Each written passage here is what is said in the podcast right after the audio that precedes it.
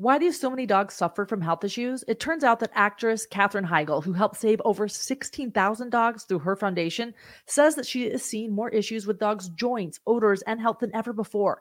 And after doing a ton of research, she feels there's one place we can look to improve any dog's health their food.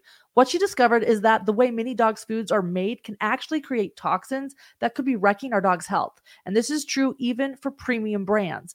Fortunately, she found that just by adding a few special superfoods to her dog's food, she saw a huge transformation in their health.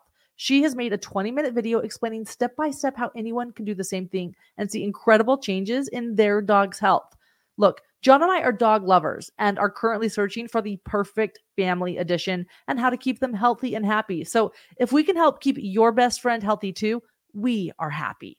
Go to badlandfood.com slash hidden true crime and watch Katherine's video right now. Again, that's B A D L A N D S F O O D dot com slash hidden true crime.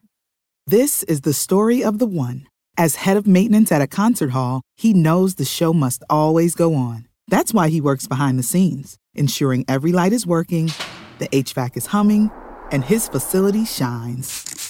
With Grainger's supplies and solutions for every challenge he faces, plus 24 7 customer support, his venue never misses a beat.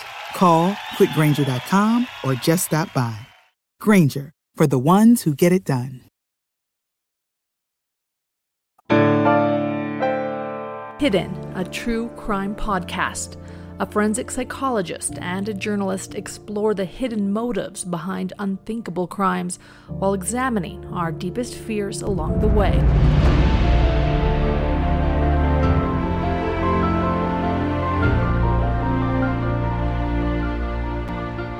Hello, Hidden Gems. It's time for another weekend live hidden hour with the Dr. John Matthias, forensic psychologist. He also happens to be my husband and uh, is just in the other room uh, so that we can go split screen. It's easier for both of us.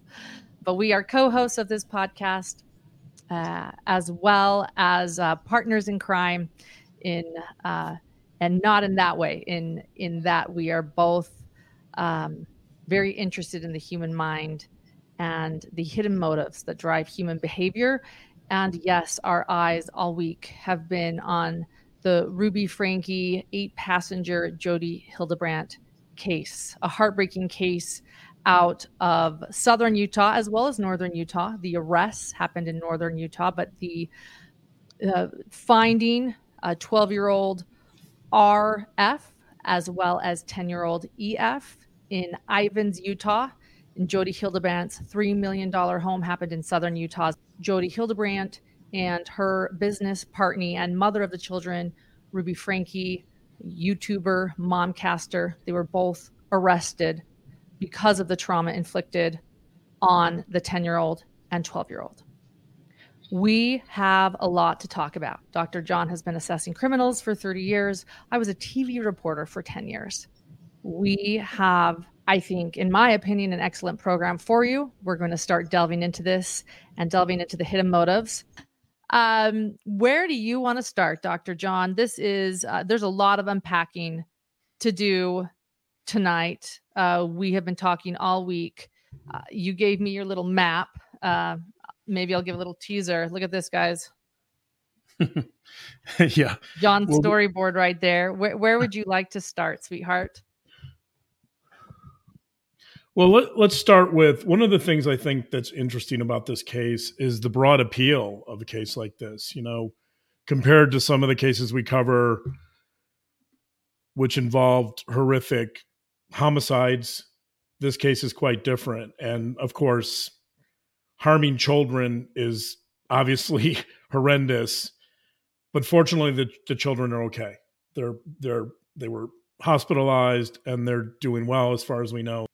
But in spite of the fact that this crime may not have had such horrific behaviors as we're normally used to covering, it's really captivated people's attention. And I think for good reason. And uh, there's a couple reasons why I think it's really fascinated us in particular is number one, it involves a therapist, it involves a mental health professional. And of course, I'm a mental health professional. So So, of course, I'm going to be interested in a, in a situation where a mental health professional is being accused of really serious crimes, felonies against children. So, I think that's that's one part of this equation is that I think therapists, as therapists, we're entrusted with protecting our clients' well-being and welfare, and and that's what we do. And so, to see something like this, I think, is just probably not just for me as a mental health professional, but for just people in general who have gone to therapists or know about the role of therapy in our culture or the, the potential important role of therapy in helping people that to see a mental health professional engage in this type of behavior is probably just mind-boggling. It's it's it's at the very least i'm sure it's confusing. And we're referring to jodi hildebrandt. I'm talking about jodi hildebrandt right. So that's one half of the equation. I think that in and of itself is interesting Mm-hmm. Which which isn't to say that mental health professionals don't get into problems. And I get a quarterly newsletter every quarter from from my psychological board, and they list ethical violations, and that's common. You know, sadly, it's common, but you don't see ethical violations of this magnitude very often. So I think that is definitely something that, it, that is interesting about this case. And then, of course, the other side of the equation is Ruby Franke, and she is was I guess was a, a, major YouTube star with two and a half million subscribers. Her channel was, you know, one of the top channels in the world. For eight passengers, yeah, eight passengers for many years. So you have some element of fame here. You have someone who was very well known and um, a, a part of, you know, YouTube for many years, and so you have, I think you have those two elements coming together. You have a, a, a therapist or a mental health professional that's really entrusted with the care of other people, and you have a famous or relatively famous, I guess, YouTuber. Uh, we're on YouTube, and you know we know that that fame is is, is relative. So we're we, we're not we don't make any claims to fame at all. By the way, so uh, we just kind of have our little niche here, and we do our thing, and Sometimes we get seen, most of the time we don't. But somebody who gets two and a half million views, that's a whole different level of magnitude. I, we can't even imagine that level of subscribers and fame. And she had it. So, so you and I both are in these two different worlds. I'm a mental health professional, and we're both on YouTube, and you do more YouTube than I do, but but we know these worlds, and so I think I think to us, in some ways, this is very personal and interesting for those reasons. Well, let, let's add to my background. Uh, I was a television reporter for 10 years in Idaho and Utah, and I was the sole TV reporter um, for ABC in Ivins, Utah, where these these um, trauma survivors were found. These these young innocent survivors were found I know the area well. I love the area. I know the people. And I was just down there. Many of you saw on my channel that I was just there in front of the home. That is that is a place we love. It is a place we've been. It's a place we can't imagine. Um, we can't imagine that neighbor, and you can hear it in his voice when you hear the 911 call.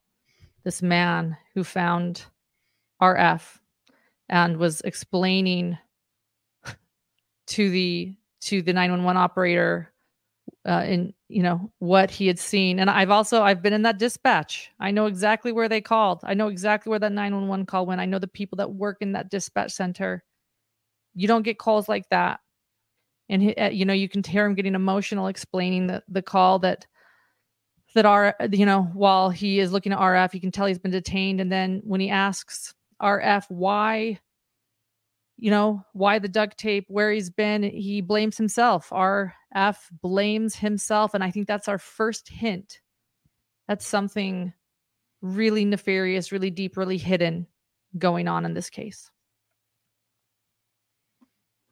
Yeah, and I should mention that I've done quite a bit of work in southern Utah in particular. You you and I lived there for several years and so I know the community as well. I know some of the mental health professionals. I should say that, by the way, I didn't know Jodi Hildebrandt. I had I didn't know her personally. I never talked to her personally. However, however, I did, however, I did attend a few trainings that Jodi, where Jodi was present, and she wasn't a speaker. She didn't present, but she was in attendance. And I, I can say that at those trainings, she made her presence known. She's unforgettable. She's unforgettable. Right. So, and when I say that, I think that for those for those of you out there who have to attend educational seminars for continuing continuing education credits, you'll know that in the audience there's always one or two people who raise their hands all the time and they want you to know that they're smart and they challenge the presenter and they're very disruptive. And i'm never one of those people by the way. Even if i don't disagree with the presenter i just listen. I'm there to learn. So i don't i don't raise my hand and challenge. I mean unless it's like an egregious mistake or something that might need correcting. But i i I remember quite distinctly that Jodi was one of the people who challenged the presenters and raised her hands. And she's just, she's one of the people that you see at a CE workshop who you just wish would put their hand down so that you could, you know, so that the presenter can can say what they need to say or present their material. Right. CC says, "Oh man, the know-it-all that makes a meeting longer than it has to be. No yeah. one can stand that person. Right, right, exactly. So yeah. Um, Meet Jodi right. Hildebrandt. I just I, am with you, Cece. I just want to I just want to get through the presentation, you know, learn the material and get out. Like I don't want to be disruptive at all. So, uh, but Jodi had had a different opinion on that. So, um, in spite of that, so I, I remember her attending some of these workshops, but I never introduced myself. I never met her, so I didn't know her. All right. So so in other words, this is you know it's it's a person that's in a position of power, two people, a mom influencer and a mental health expert and right. and just pure innocence. And we're all sitting here trying to wonder how this happened. So where yeah. do we even start? So let before I get going into that, so right. So the big question here is how do you go from how do you go from being a therapist to potentially harming children? And obviously she's still innocent, right? She's innocent innocent until proven guilty. She's these are still alleged crimes, so we don't know for sure what the details are presumably she'll go to trial or she might take a plea deal. Who knows? But but we know what our interviewees have said. We know what other people's interviewees have said, and we know what the probable cause and charging docs say. But innocent until right. proven guilty in the United States. Yeah. And, and, they don't they don't say a lot, by the way. So, but we'll get into that in a second. Um, I you know I, I want to talk about all the mental health people out there are going to know this, but but I want to talk about a little bit about the ethical guidelines for mental health professionals. It's a little different based on the mental health professional you are. For example, social workers have a bit of a different ethical code than psychologists, and psychiatrists have a slightly different code. So there, I mean, but there's a lot of overlap, and and one of the commonalities of our ethical codes is many of our ethical codes are based upon the Hippocratic Oath and the Hippocratic Oath is really simple. The, the basis of it is to do no harm. First, do no harm. So, for psychologists, the way that gets translated in, in my ethical codes is um, what we call non maleficence. Non maleficence is essentially that idea that we that we should first try to do no harm. That's our goal. So one of the things I tell my students occasionally, not often, but occasionally, is that when they have doubts about what they should say or do, and many, many novice therapists have this desire to do something. They want to be active. They want their clients to to feel like they're doing something. And I, I tell my students sometimes, look, when you're when you have doubts about what to do, just sit on your hands keep your mouth closed and just listen. Because if you just listen and you try to understand someone, you're not going to do harm. Right. And I think that's a fundamental governing principle of mental health is that listening is really what we do. We do it in different ways and we're guided by different theoretical orientations and but but that goal of not harming someone is so salient and so important. And so I, I, think that as a mental health professional, when I see someone like jodi in this situation, even if even if she's she's acquitted or not guilty, my guess is that this is probably going to be taken up by a board somewhere simply because because there are potential ethical issues here obviously that, that these would be apart from or outside of the legal system. And so I think it's important to talk about this because there's the legal standard, which is much higher, right? That in this case, it's a felony or a presumed felony or alleged felony. And then you have ethical guidelines, which let's say the bar is lower, but they're no less important because they're what define us or me, mental health professionals. They are what make us professionals. And they're those are the guidelines that kind of dictate behaviors and what we can and cannot do or what we should and shouldn't do. And so this idea of non-maleficence and doing no harm, I think, is really critical here. Because we're going to see when we talk about Jodi that there's really no concern at all for this. That in many ways, Jodi is very concerned about imposing her will and imposing her views and perspectives and beliefs on other people. And that, I hate to tell her, but that is not non maleficence. The second one of the second major guidelines of my ethical codes is what's called beneficence. And beneficence means so if my first goal is to not harm someone, then my second goal should be to help promote client well being. So the second goal, the second ethical guideline is to help people, essentially, right? So first, I don't want to harm. Secondly, if I can help people, great. So if I'm telling my students, you know, if you don't know what to do, just listen. The second part of that is listen in a way that's helpful. Listen in a way that's going to help somebody understand themselves or their lives or their problem or whatever. So you have those two components.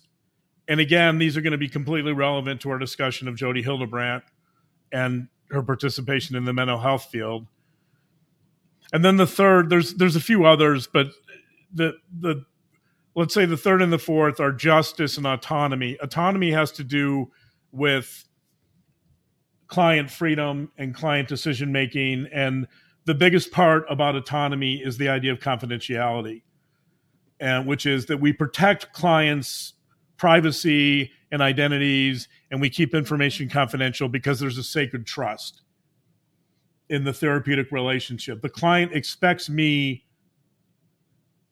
to not betray a basic trust between us with information and secrets and potentially damaging information that they may be telling me. And and again, the reason I mentioned this with Jodi is because in 2012 Jodi was uh, there was an ethical com- complaint against Jodi for a breach of confidentiality when she went to a bishop with privileged information, private information about a client, and she disclosed it without his consent. So, in t- as early as 2012, there's there's already some problems brewing here, and and as we'll hear from Jesse, who is the niece of Jodi's, Jesse will tell us that that there weren't just problems, there were very serious problems brewing. But we were starting to see the tip of the iceberg in 2012 when Jodi blatantly violated the confidentiality of one of one of her clients at the time. And so I think that was a good clue that something was amiss here. That client, let's point out that client is Adam Steed, and we have his interview, his two part interview on our YouTube channel. If you missed the second part, some people suggested I made the thumbnails look so similarly similar minus one says part one and the other says part two. Some might have missed that.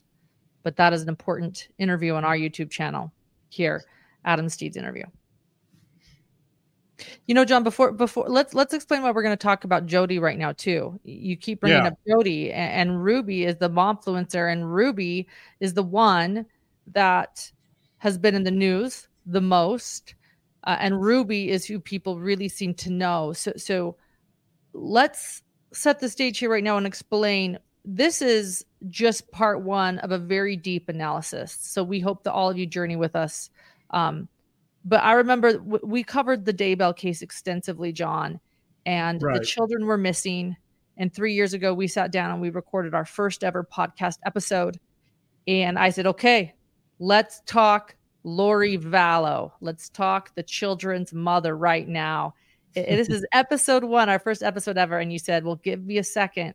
The first thing we need to do before we get to Lori Vallow, we've got to get to Chad Daybell.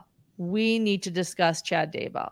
And that's what you've been saying to me. So, yeah, we are we are picking apart this case, delving into the deep hidden motives, but but what you're saying is before we get to Ruby and before we get to Kevin, we need to talk about who Jodi Hildebrandt is. Is that is that what you're saying tonight? Yeah. So uh, I think that's a good analogy. If if we compare this to the Daybell case, and there are people who pointed this out to us uh, correctly, I think that there are a lot of parallels with Daybell. Fortunately, the level of harm in this case is a lot less than Daybell, but but in terms of beliefs, so let's see this as a case where beliefs guide actions. That the beliefs here, and let's call them extreme beliefs in many cases, are what makes the difference. The way we're going to get to potentially trauma, children that are traumatized, is through belief. And that's that was true in Daybell as way as well. That the, the beliefs are really what we want to look at. So we want to look at and and Jodi is the one. So Jodi is the one with the let's call it the system of beliefs. She's the one with the the therapeutic ideas. She's the one with we talked to several of her previous clients. They refer some of them refer to as a cult leader, some of them don't, but most of them did, by the way. So so it's through that let's call it a cult whether it is or not we can you know we can we can debate that and split hairs but let's say that that this is a type of cult and if that's true then it's the beliefs and the way that cult is run that would get us to the crimes that occurred here and the same thing would be true of Daybell. It's those extreme beliefs that are really driving the bus and driving behavior. And so, if we want to understand this case, I think it's just like Daybell in the sense that we really need to understand Jodi first and foremost. And you know, yes, we will get to Ruby. We we're going to do uh, several episodes on this particular case because, like Daybell, there's so many layers of complexity. And you and I are we're just at the very tip of the iceberg right now the more we talk to people and the more we learn, just the deeper this thing gets. So, so I think as a as a starting point, we need to start with Jodi. And and on that point, by the way, I should mention that in the probable cause statements, for those of you who haven't seen those or read them, there's a line in the probable cause statement that is absolutely critical. And it I'm going to read that. This is on page two of the probable cause statement. It's the affidavit of probable cause, state of Utah versus Jodi Nan Hildebrandt.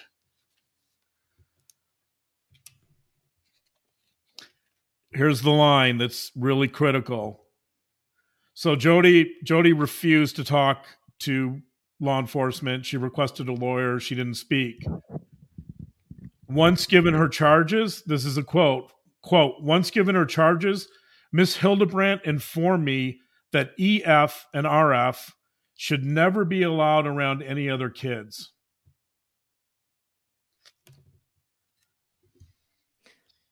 So, and by the way, I want to state this before you go there. Um, be careful with your wording. We're going to be talking very carefully with our words. Yeah, we have to. Right, we have to. Be I'm just afraid knowing where you're going uh, we've had some bots after us, some YouTube. So I yeah, I'm probably not going to go exactly where you think I'm going to go, but the but by by Jodi stating that that the two victims should never be allowed around other kids, essentially that's an admission of guilt.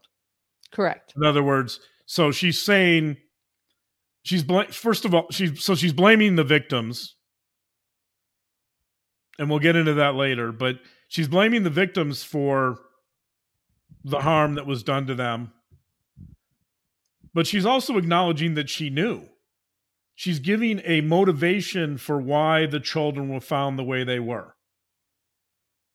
Correct which many of you know involved duct tape and lacerations and injuries and so so the victims have these injuries, and and Jodi is saying to law enforcement that the victims should never be never be allowed around any other kids. That that's an admission of guilt.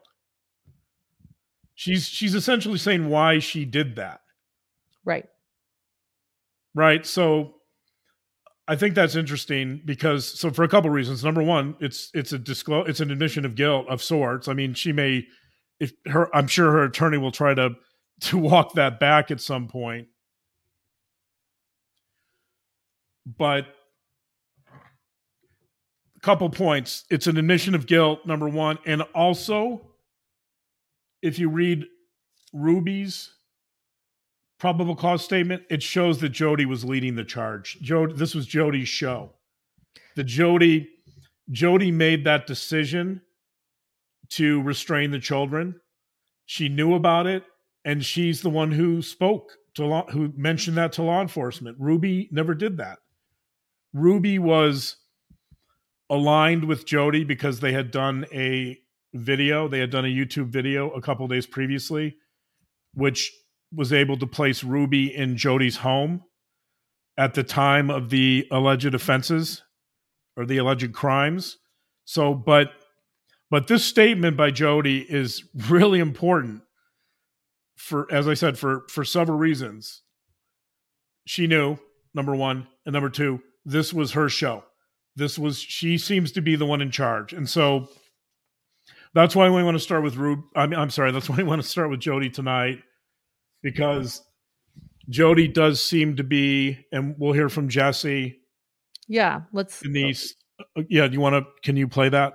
Yeah, let's hear Jesse share this specifically they did an excellent job over on Mormon Stories.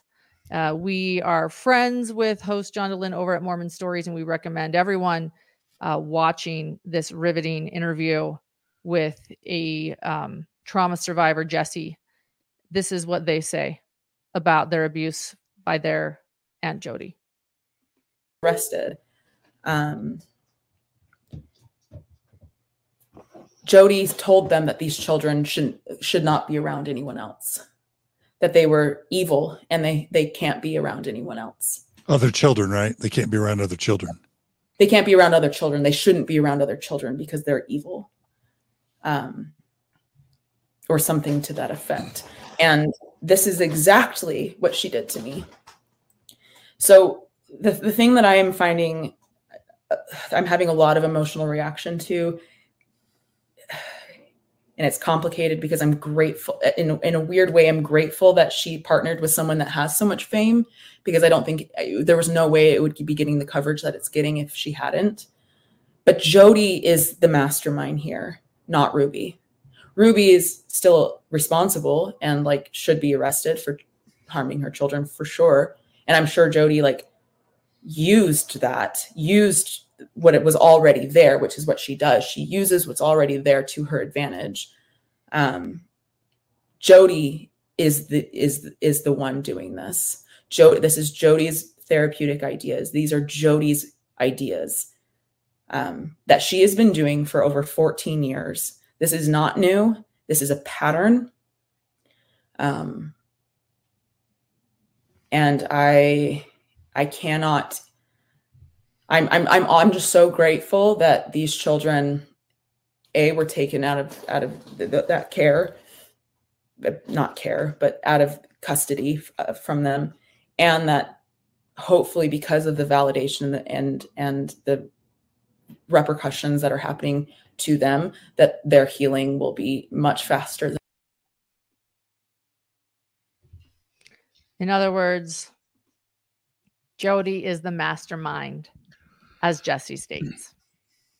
Right. And if so, if we use the Daybell analogy, that the focus that I thought, so when we first started, I start when I first started blogging about Daybell, and this was a long time ago.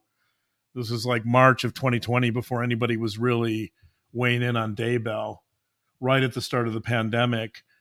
I noticed that a lot of people were pointing the finger at Lori. And I jumped in and I said, look, I think I think you guys are a little misled here. I think that Chad is really the one leading the charge. And so we started with Chad. And so I, I think we're we're talking about Jodi leading the charge here as well. So I think we really need to to start with Jodi if we want to understand this case because you'll see later on that Ruby, to quote one of the people we talked to, that Ruby parrots everything that Jodi says. And that's that's not to say that Ruby isn't responsible. She's clearly responsible. So, I mean, one of the things about their show about eight, eight passengers before they even knew Jodi was that there were questions about their parenting practices prior to knowing Jodi. So I mean, they're they're not blameless by any stretch of the imagination. No, just like Lori Vallow is far from danger dangerous, and and justice has been served there with her three consecutive life sentences. But right, and and similar if we again if we stay with that analogy that Ruby kind of puts gasoline on the fire when she meets Jodi, that Jodi really, you know, that that that they're they're sort of that that really toxic blend that just exactly that that ex, you know ignites and explodes the powder cake. Well, listen so, to this even. Let, let's listen to this really quickly. Let's this is Kevin Franke answering questions about people watching their channel and being upset by their questionable practices. Look at what they explain and how they disregard concerns. And the things that we show and share, and the things that many of you are criticizing and calling abusive, are actually things that mental health professionals have uh, counseled us to do. We got accused of child abuse when we sent Chad to Anasazi. Guess what? The first thing that they did was take a bed away.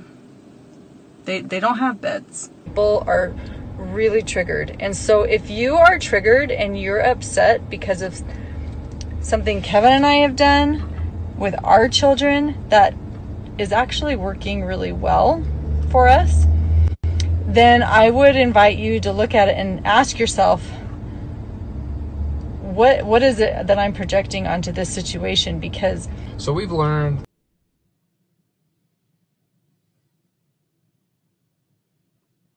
I just wanted to point that out because first off, the first thing they say is, well, we learned a lot of this just so you guys know back off. We learned this from a mental health professional.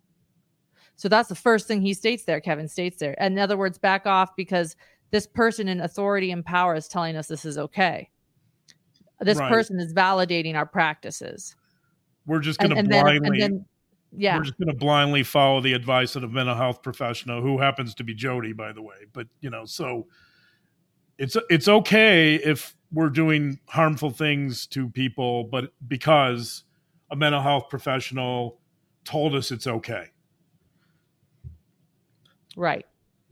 Which, by the way, the, the other part of this is blaming the victim. Like the, you know, I, you know, I mean, we'll get into that more later, but let let's just say that um, this is troubling. This perspective, and um, to say the least, is troubling.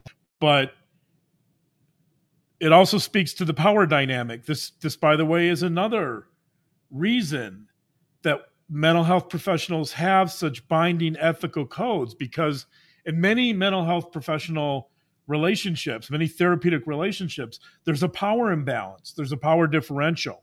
You go to someone, you go to a therapist with, when you're vulnerable with a lot of of shameful information and then you disclose it to someone who is supposed to help you process or understand or cope with that information. And so the person that you're going to for help clearly in that dynamic has power over you. They're in what we call one up position. And so that would be true of Jodi as well. Every client that came to her for help with parenting or parenting practices or marital difficulties. They're all vulnerable. We heard this from several of her patients. One of the one of the patients we heard from said that she was extremely vulnerable. She was traumatized. She was having marital problems. And she went to Jodi in a state of disrepair. Yes. She was very needy. And she believed that Jodi completely took advantage of that. So yes. so that's part of this clearly is that that power differential. Yes. Thank you. Right. Where next?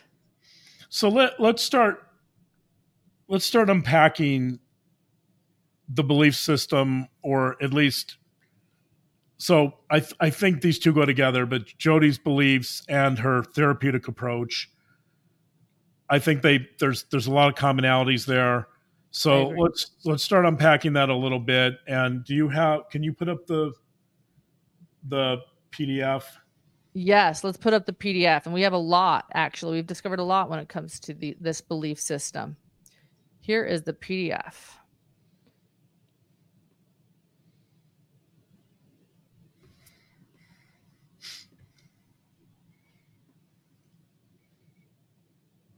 There you go, babe. Yeah, I don't know if Oops. people can.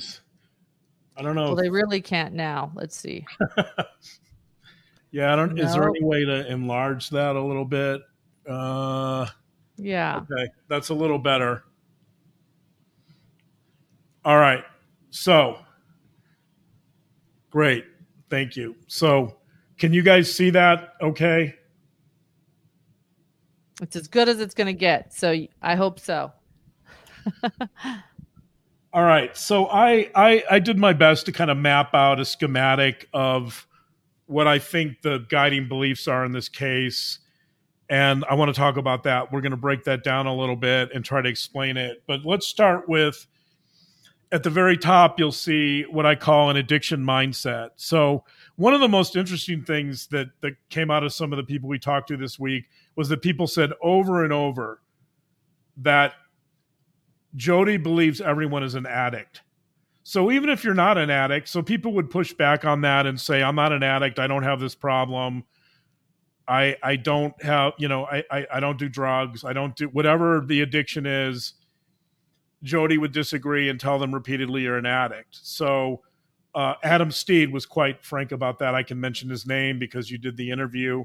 Adam Steed said that Jodi was really adamant about saying everyone is an addict. We heard from another previous client of Jodi's that said, quote, everyone has an addiction.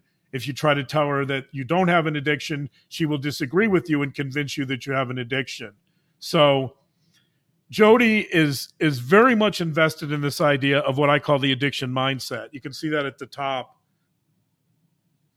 And the reason that's important is because we're going to get in and we're going to get into this idea of sin and sinners which is a big part of her belief system. And to me this addiction mindset is very much similar. When i thought about this and i was trying to put it in context it's very similar to the idea of original sin i think in the sense that whether you you are an addict or not it doesn't really matter.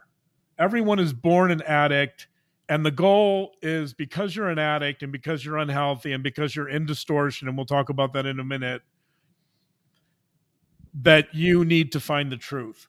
The only way to free yourself from addiction is to find the truth and to find healing. And the way you heal is through what Jodi calls spiritual surgery. Spiritual surgery is casting out all sin or removing sin or at least getting someone to confess sin.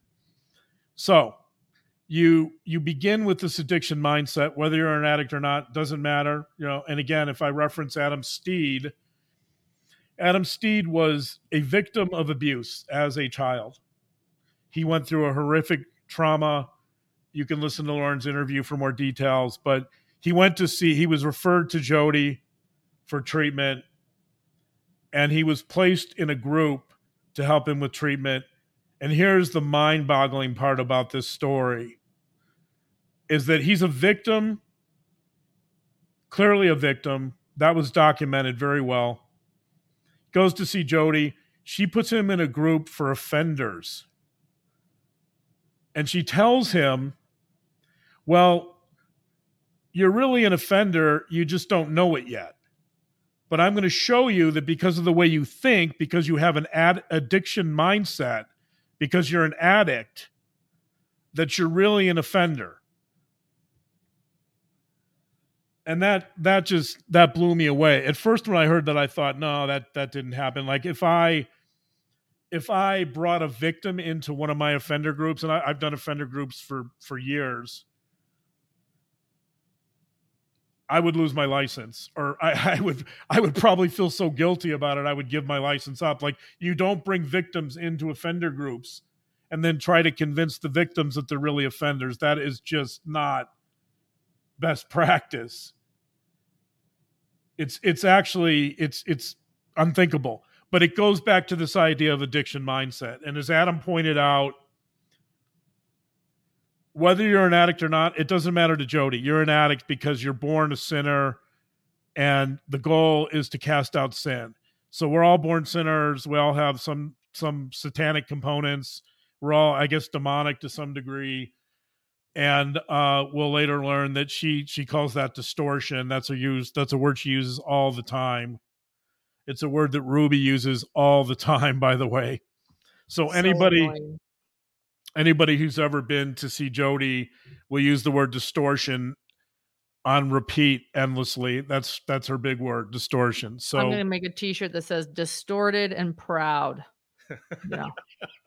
I don't want your truth. I'm good being distorted. Leave me alone, Jodi.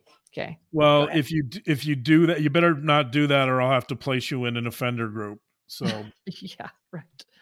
Um, right. Even though even though you're not an offender, so yeah. so you have this you have this dynamic between the addiction mindset and distortion and what Jodi calls truth. So all of life can comes down to two elements essentially: distortion, which is driven by the addiction mindset, and truth. Of course, it turns out that Jodi is the one who can translate truth for you. If you don't understand truth, and anybody anybody out there who's wondered what truth is or you know from a philosophical standpoint philosophers have debated the meaning of truth for thousands of years but i guess judy jodi just seamlessly knows what truth is. So if you need trans if you need help translating what truth is, jodi will tell you. And she'll tell you that it's distortion and jodi knows the truth because she's had visions and dreams from God that have given her the truth. In fact, she had a dream where God told her she was trying to figure out initially she was using shame as her guide one of her guiding concepts and then she had a dream where god told her that shame wasn't the right word it was distortion. And that's where she changed from shame well, we, to distortion. Yes and we can share that in just a little bit right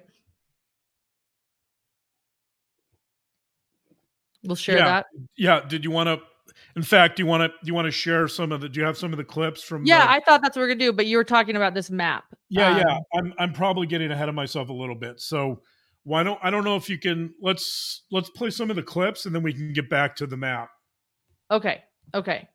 So this this clip that we're about to play is from um, the YouTube channel Eternal Core that is uh, it is linked in the description of this of this video if anyone wants to go check it out. It is jodi hildebrandt at an eternal core conference. Now uh, to go full circle and to see the daybell connections eternal core is run by therapist tom harrison. Tom harrison is the man behind the visions in visions and glory visions of glory Visions of Glory is a book we've talked about a lot. It set the stage for Chad Daybell and Lori Vallow's belief system. It was written, the visions were, it was written by John Pontius. The visions were Tom Harrison's visions and um, believed to be literal by many people, including Chad Daybell and Lori Vallow. this is his conference. This is his conference. It's for therapists that want to bring God back into therapy. And uh, Jodi is part of this conference. So I will share this with you.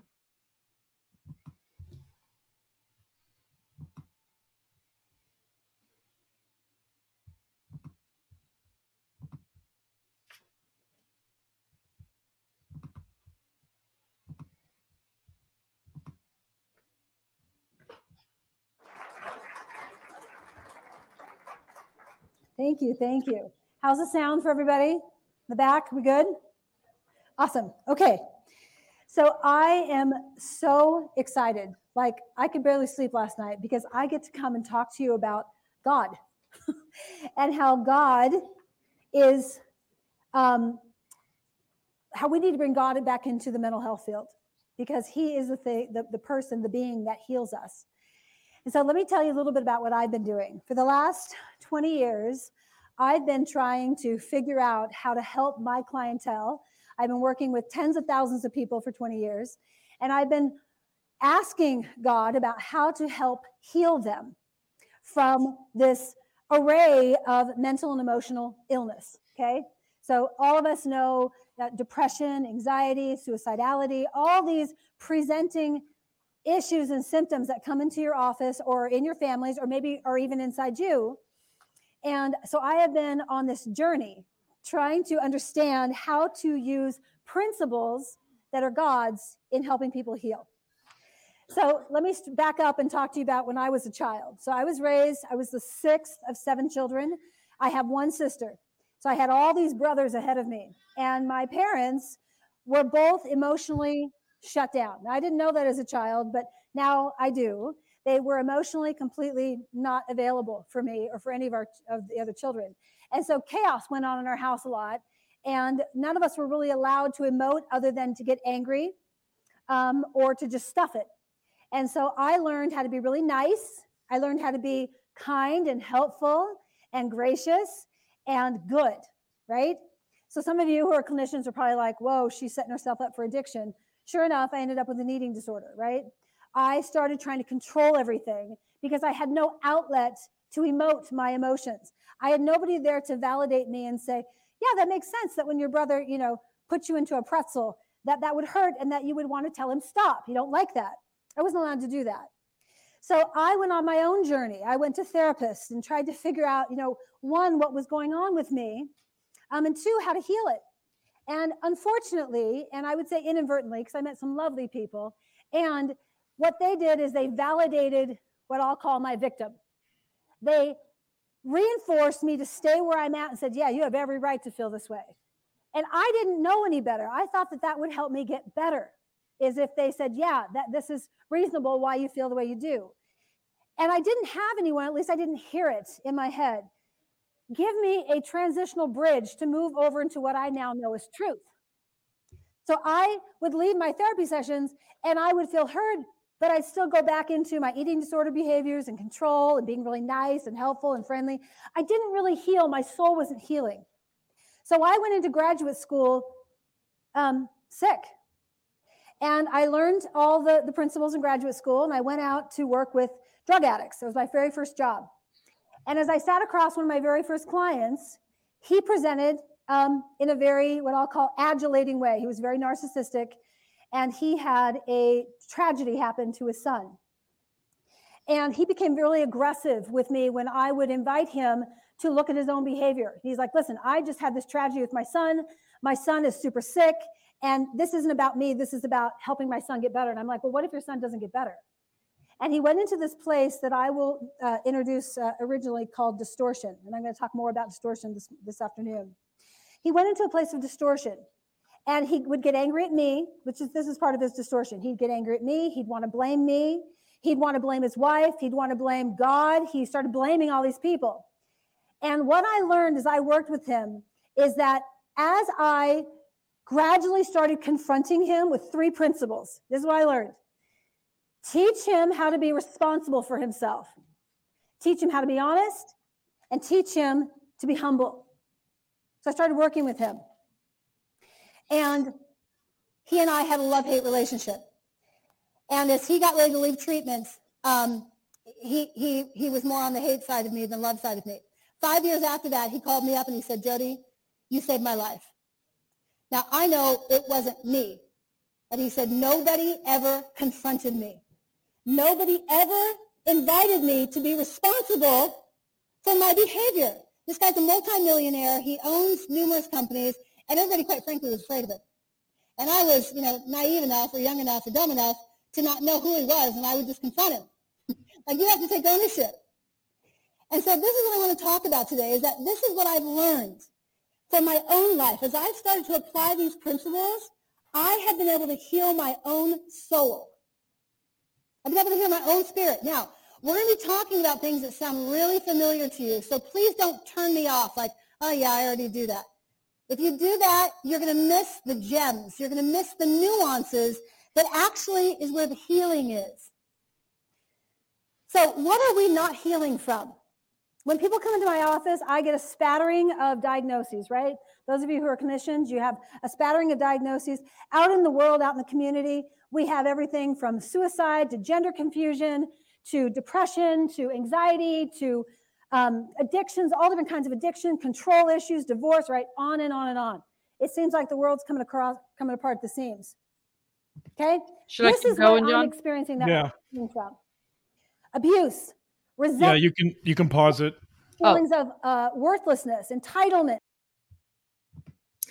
John and I had a plan that I would look for his hand waving to stop it.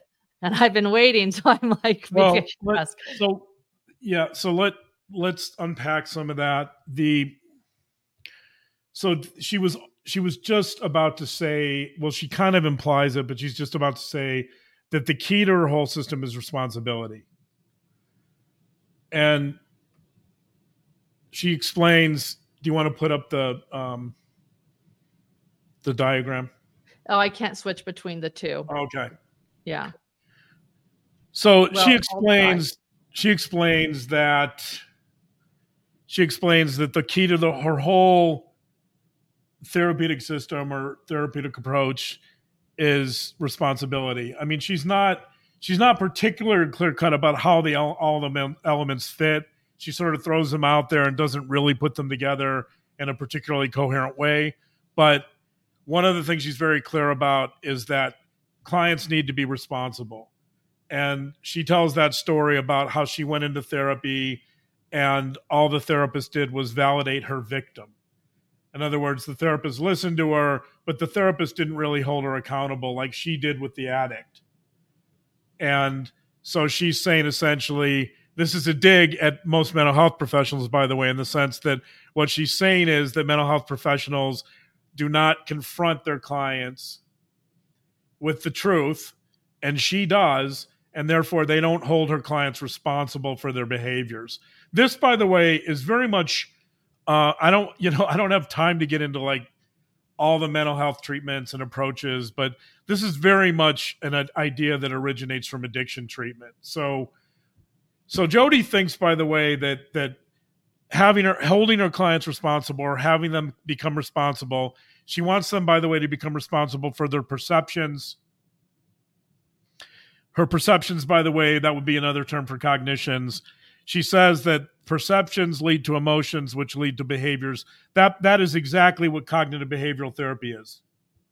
So she's essentially reiterating she's reiterating the basic tenets of cognitive behavioral therapy, which is probably the primary treatment modality today, in a way that she thinks is original because she's using slightly different terms and she's saying that people need to be responsible. So um I, I want to point out that I, I'm not sure I'm not sure where Jodi was when her theories of psychotherapy classes were being taught, but I, I don't know if she was present. But this idea of responsibility is obviously key to many therapies. Like Jodi, Jodi thinking that this is somehow original or unique to her is absurd.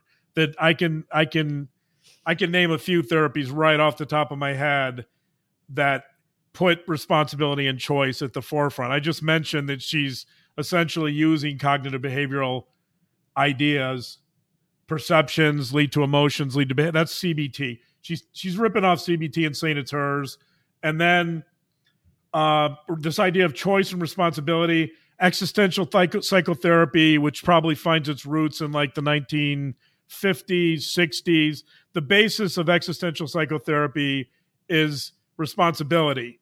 Some of you may remember the French philosopher Jean Paul Sartre, who said that we're all condemned to be free, that we're we all have to make choices in life. We're all ultimately responsible for our own behaviors. These ideas are not new to Jodi Hildebrandt, but she wants you to believe they are. So there's a there's a school of thought called reality therapy, which is which is um, uh, William uh, Glasser, and uh, he has a theory called control therapy, which is all based on responsibility. His ideas originated in the 70s. It's many of his ideas then were picked up by addiction treatment programs who love this idea of choice and responsibility. Uh, every addiction treatment program focuses a huge amount on choices. Uh, so I just want to point out there's a long history of this idea of responsibility. This is not something new. This is obviously something that's been around for many, many years. In fact, I'm going to read a quote from from the Buddha, Siddhartha Gautama Buddha. The Buddha was alive. There's no exact agreement about when the Buddha was born, but roughly 500 BC. The Buddha was here way before any therapists were around. This is a this is a quote from one of the Buddhists' teachings. Quote, no one saves us but ourselves. No one can and no one may. We ourselves must walk the path. That's a quote about responsibility. That's from the Buddha. That's from 2,500 years ago.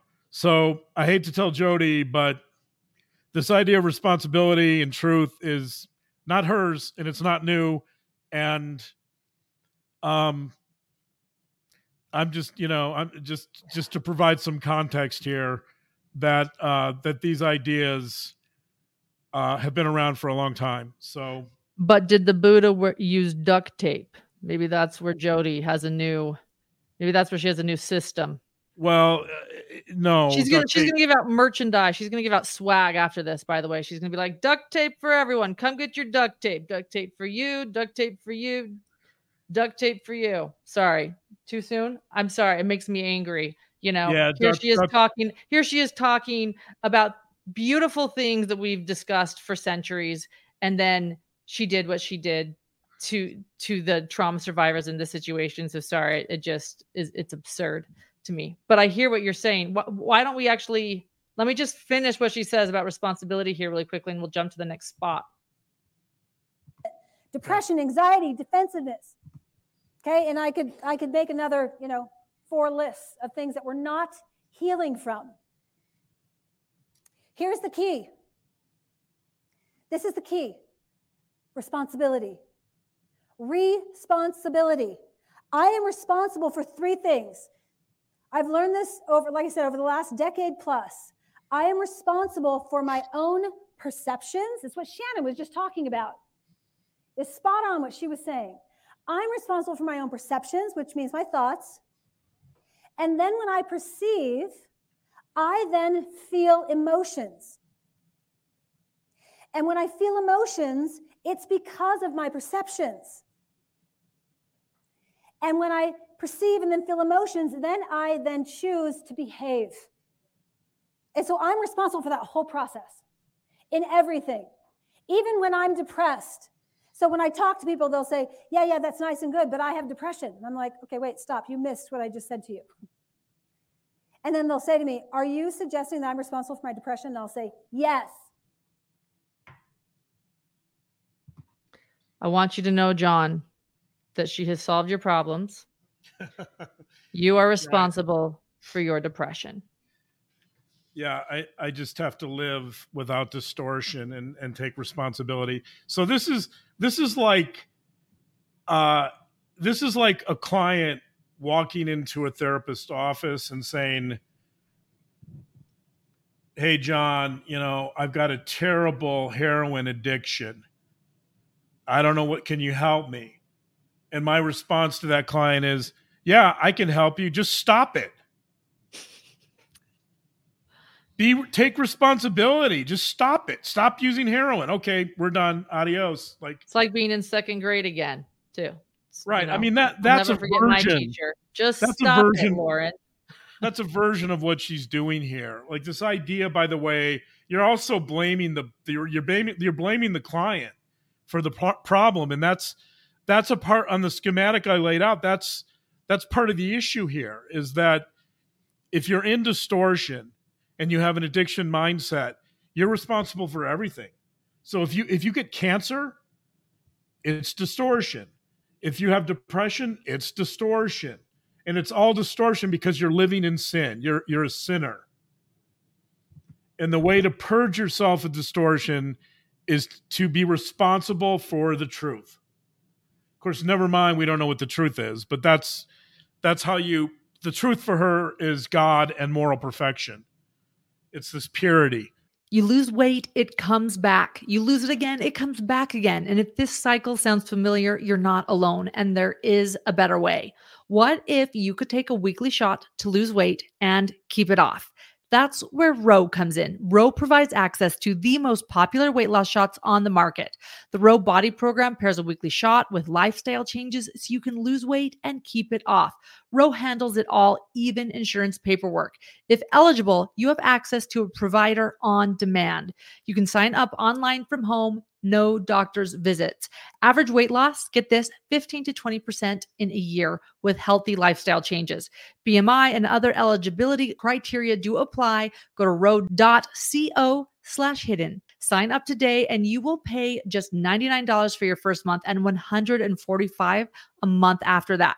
Medication costs are separate. That's ro, R-O dot C-O slash hidden. Is anyone else struggling with what to wear these days, feeling like styles have changed so much? Enter Armoire. Armoire allows you to rent high quality designer clothing for every occasion. I signed up, I took a style quiz, and they offered suggestions that would best match me. The more I rent, the more on point the styles get. Whether you are planning a date night, packing for a conference, or headed to a black tie event, you will have the perfect outfit without facing a fitting room with fluorescent lights. With my Armoire clothing rental, I feel brave trying new styles because I know it's not forever. It's just for a week or a month. And my favorite thing, having someone else do my laundry when I'm ready for new clothes. Right now, my listeners can give Armoire a try and get up to 50% off their first month. That's up to $125 off. Just visit armoire.style slash hidden true crime. That's armoire.style slash A R M O I R E dot style slash hidden true crime to get up to 50% off your first month and never worry about what to wear again. Try Armoire today. While Chad Daybell's attorney complains of Tammy Daybell going through menopause in the courtroom, most women can relate to her experience. Many of us know it can be hard to find comfort in our own bodies, experience cravings or depression, but Hormone Harmony is an all in one hormonal balancing solution for women of all ages. Happy Mammoth, the company that created Hormone Harmony, is dedicated to making women's lives easier, and that means using only science backed ingredients that have been proven to work for women. Hormone Harmony contains science backed herbal extracts called adaptogens. Help the body adapt to stressors like chaotic hormonal changes that happen naturally throughout a woman's life. So, hormone harmony isn't just for menopause. Any women with symptoms of hormonal imbalances can take it, but it is perfect for those horrible menopause symptoms that put a woman's life on hold. For a limited time, you can get 15% off your entire first order at happymammoth.com. Just use the code hidden true crime at checkout. That's happymammoth.com and use the code hidden true crime for 15% off today. So this, but this depression, this idea of her saying a client comes in with depression and she says, you're responsible for your depression. I mean, I, it's so, it's so infuriating to me as someone who, who's had depression on and off for my whole life, basically since childhood. It's just, it's, and it's, it's so off the mark in the sense that there's so many issues involved in depression there's physiological issues. There's issues that have to do with neurotransmitters in the brain. There's issues that have to do with family culture. There's issues that have to do with, yes, our perceptions. There's issues that have to do with the way we cope, the way we deal with stress. There's issues that have to do with genetics. There's issues, I mean, I could go on and on. But the point is that depression is multifaceted.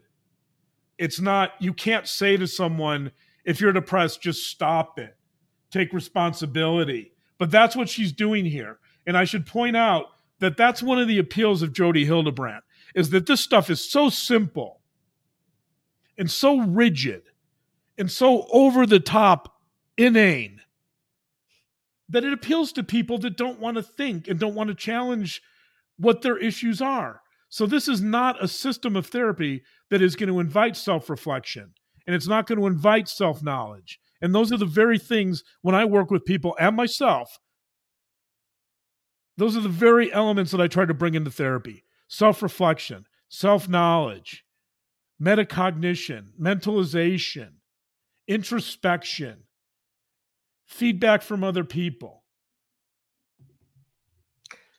Let me keep going. Okay. vulnerable today, so- they're open, that you're willing to consider what I'm saying because this is a brand new modality. Not that responsibility is a new concept, but the way I'm angling it towards mental health is brand new. So this is the key. okay, you can. But she's saying it's brand new. This Well, is it- all brand new. She's telling this audience at Eternal Core that she created this. It's brand new. It's nothing she- like you've ever heard before.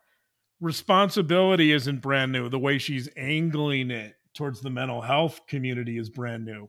So, like, I, I mean, it's that's also kind of an insult to me. You know, as someone who has a real interest in the history of ideas and the history of our field and the history of mental health and why we are how we get to where we are now in our field, like to say that this is brand new, to say that choice and responsibility and the basic tenets of CBT, which are perception, emotion, and behavior, are brand new. CBT has been around roughly since the 70s as well. This isn't brand new at all.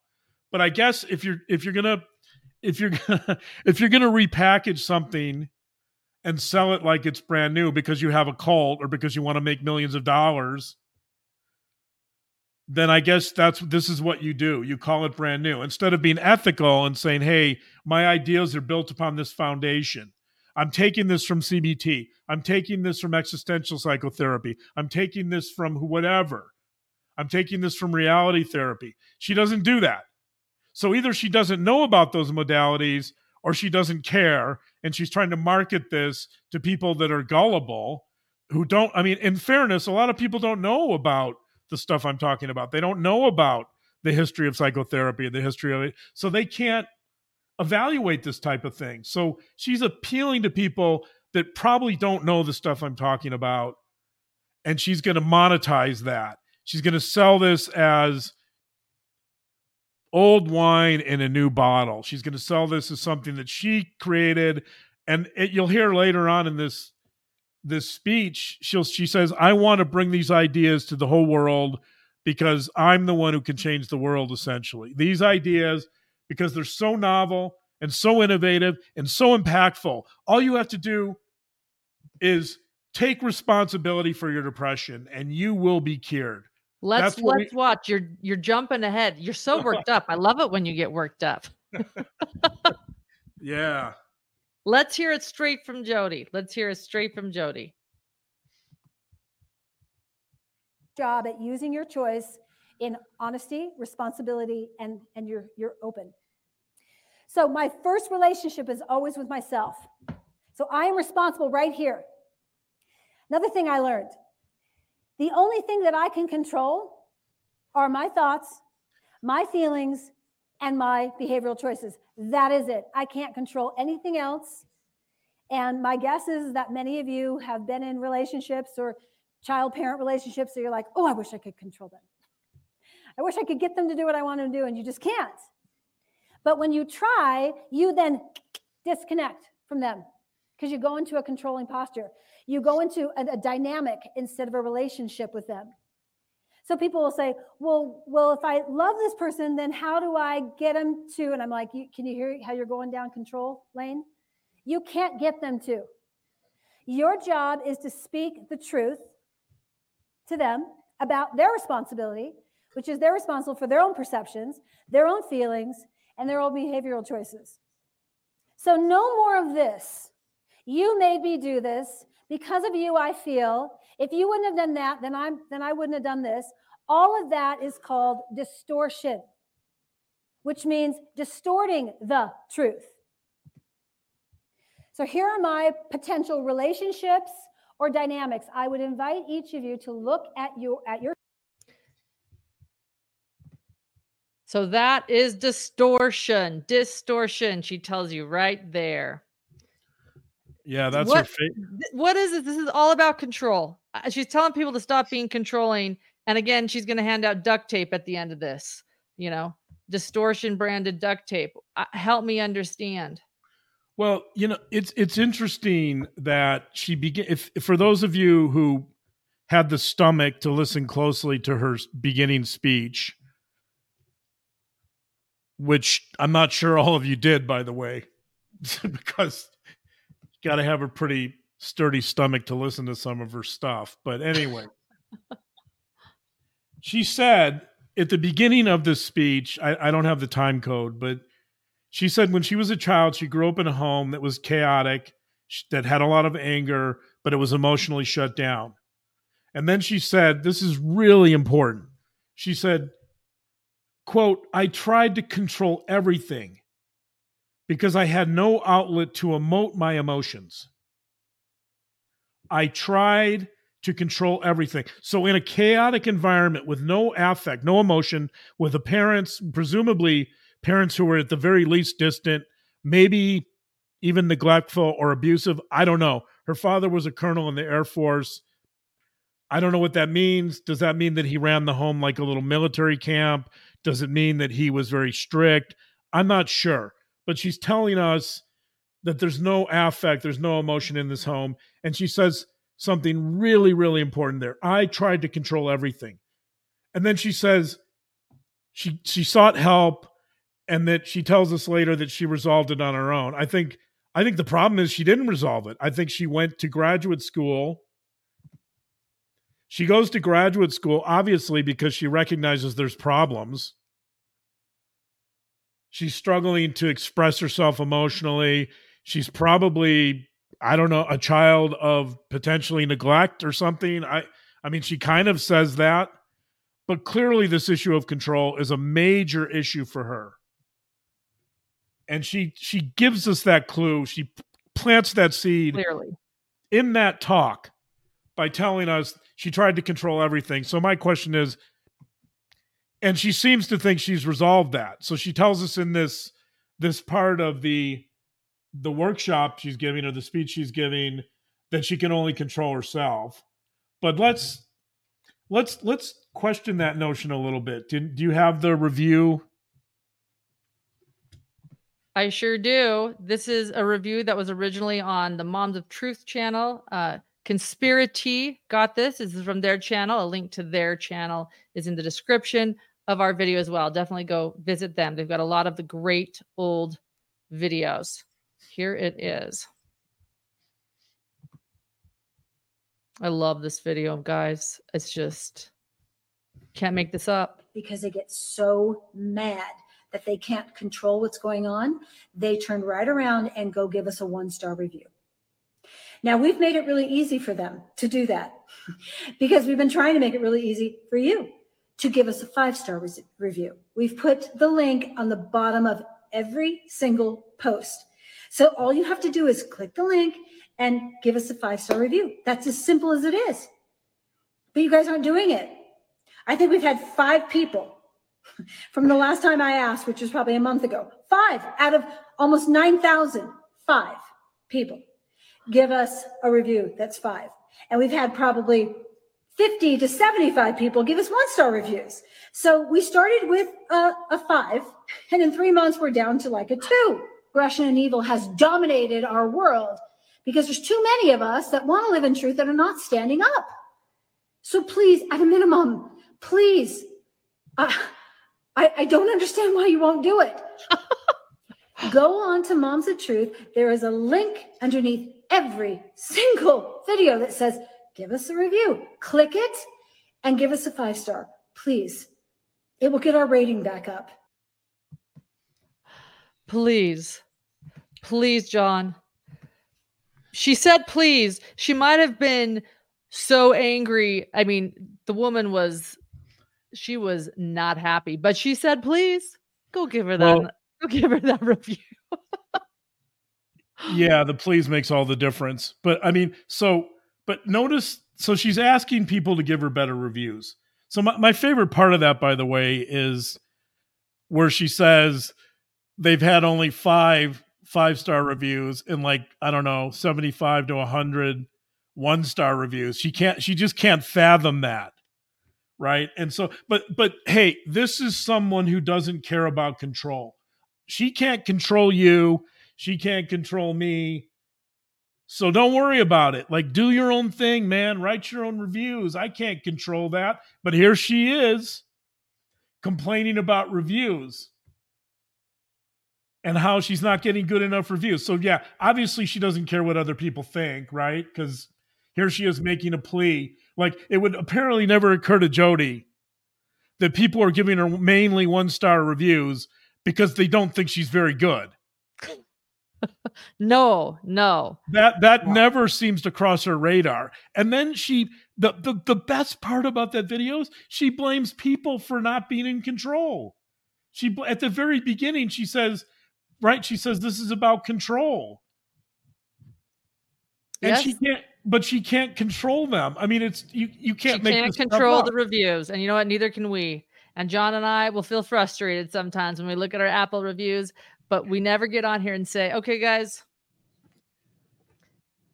do it now do it now or else i'm bringing Right. out the I duct mean, tape I, I think I think Wait. we realize we realize that people are going to write reviews they want to write. If they want to write one star reviews, they have every right to do it. If they want to do five star, that's their that's their that's their choice. Like I, I can't, I truly can't. I recognize I can't control how people perceive us and how they think about us, and what I mean. So let the chips fall where they may. But that's for Jodi. For Jodi, no no not for has Jodi. no control issues whatsoever. She is urging you and begging you to leave five star reviews because who wouldn't? I mean, clearly you know genius when you see it. Five stars, please. So right right distortion. right. So let me on this as long as we're on this issue of control and how she doesn't see herself as controlling even though she said that in her childhood she tried to control everything and then Right. she got over it. I want to I want to quote one of the people we talked to, one of her past patients. This is a quote from one of her patients. She said, quote, with Jodi, words always get weaponized. If I didn't know the right words, I would get kicked out of group or individual treatment. Tell me that. So that's not controlling. If you're not using the right words and when you're in treatment with with Jodi, if you're not using the right words like distortion or responsibility or choice, apparently you you risk getting kicked out of treatment. So again, to quote the, so again, yeah you need yeah that's that's wild if you don't use distortion and So then- you you so but again, let's talk about control. So Jodi's resolved her control issues, but words get weaponized. She can't handle poor reviews. Um, another person told us that a, a client of hers, that another client that was in a group, told us that everyone in the group starts to parrot Jodi because they want her attention, but they're also scared of her too. So again, no control issues there. Like this is someone who's who's pulling for people to I don't know, to to admire her, to bask in her intelligence in her groups. So she wants people to parrot her. She's you if you don't use the right words, you get thrown out of group. Words are getting weaponized. If you don't give a five-star review, you get admonished. we've YouTube. learned we've learned that some people would do the groups together and we'll talk about that more next week but uh, that she wouldn't even be on the group calls but she would have everybody call to validate one another that was like a thing but I, I think you're right like what she wants is everyone to parrot her validate her get these groups together and, and repeat after me and you know, you will not be in distortion. You will seek truth. Let's uh let's go back to this. There's if, if that's okay, this video, John. But but you have to believe in when she gives this talk, you have to believe her that when she says that she can't control anyone, she really means it and that she resolved her all of her control issues. But anyway, so um I think we have to move ahead a little bit. Can you go to Okay. 1258? That's where I am. Okay. I'm there. So everything comes down to your choice. I love choice. When I finally figured out, and again, this took a lot of years, it wasn't just, you know, bing, I got it. But when I finally figured out that my healing resides inside me, oh my goodness, I was like, I want to tell everybody. I want to tell everybody. Like, guess what? Like, you, you don't need all these extra, you know, uh, interventions if you understand about the power of choice and the power of honest, responsible, and humble. So you either get to choose truth, which is honest, responsible, and humble, or you choose something called distortion. Let's look at truth first. So truth does incorporate being honest, responsible, and humble. And when I say that, you're like, oh, what does that mean? I think I'm honest. If you want to learn what honest, responsible, humble means, listen to my podcast. Come to a class. Let me teach you. Let me hone you in on the nuances of what I'm talking about because it is hard work to be honest, responsible, and humble. It is hard work. And the masses don't live that way. So, truth is this truth is lasting. This is the, the characteristics of truth. Truth is about things that are lasting, things that are eternal, things that are objective, things that are factual, unchangeable, and constant. Okay? So, every time I have an experience, which you're having thousands of experiences all day, thousands of them. This morning, um, I got up and um, I don't know where everybody came from, but for me, there was about, I don't know, three inches of snow in my car. And I, I am not a fan of snow. I lived here for 25 years, but then I moved down south and I'm like, yay, no more snow. And then I woke up this morning and there's all the snow. So I'm with my hand in my skirt, you know, shoveling the snow off. And I started having distorted perceptions. And I started going away from truth and started going into distortion. And guess what I felt inside me? My soul started getting depressed. My soul started feeling sad. And this isn't fair. And why did these things happen to me? And my gosh, the first time I come back up to Utah County, it's snowing. God doesn't love. I mean, all that stuff that I would call distortion. Okay? Or I could look at that experience and say, okay, what's the truth? The truth is that there's three Can I inches of snow on my car, period. Yeah, the we're end. good. Cut it. So as I was wiping snow off the car, I'm like, oh, it's Did she just admit she's depressed, by the way? When she said, I was wiping off the snow and I started to feel depressed, but I shut it down. Because that's what a good therapist does, right? They shut off that feeling.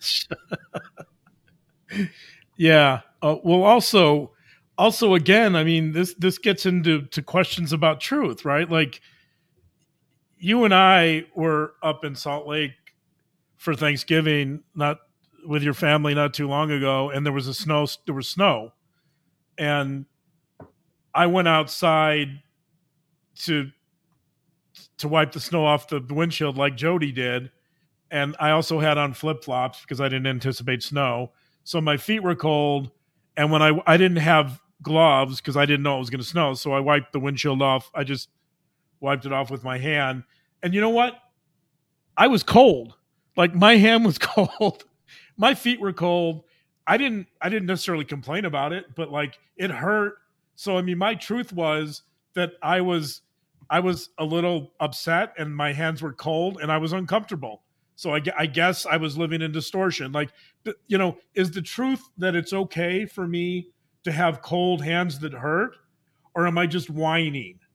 And the truth has to be that I, I was whining and I needed to get over it and just recognize that that somehow wiping a cold you know snow off a windshield is no reason for concern right so i Same just repress it, Doctor John, as Lotus Flower says. Just Uh, yeah, it. I, I, I was repressing it, right? So, so again, like there, you know, there's there's different ways to interpret this. You know, it's not.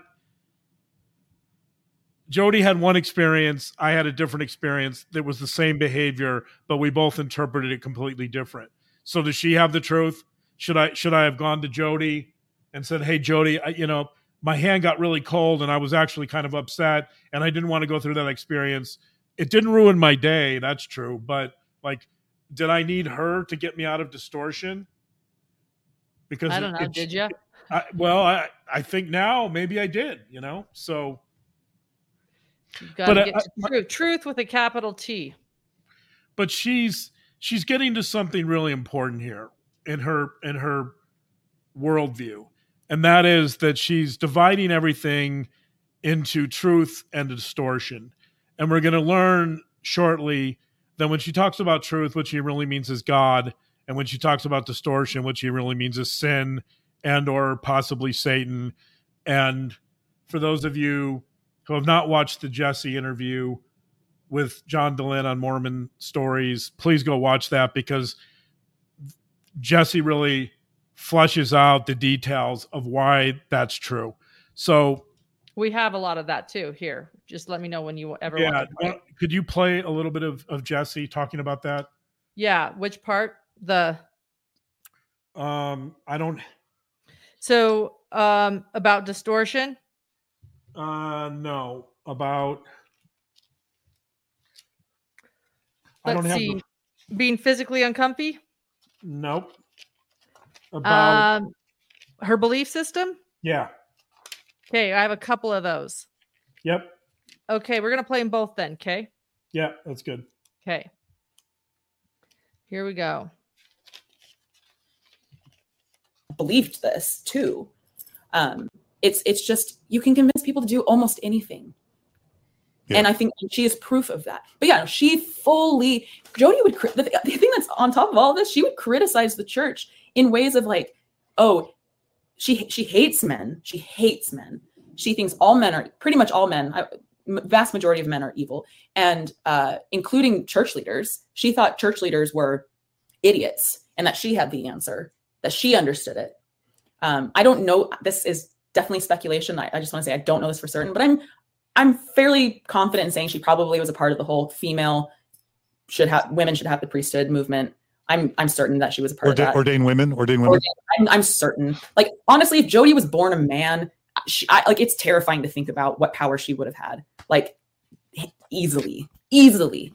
But the fact that she was a woman, I think, also because of the way the church is structured, kept her from doing more more damage.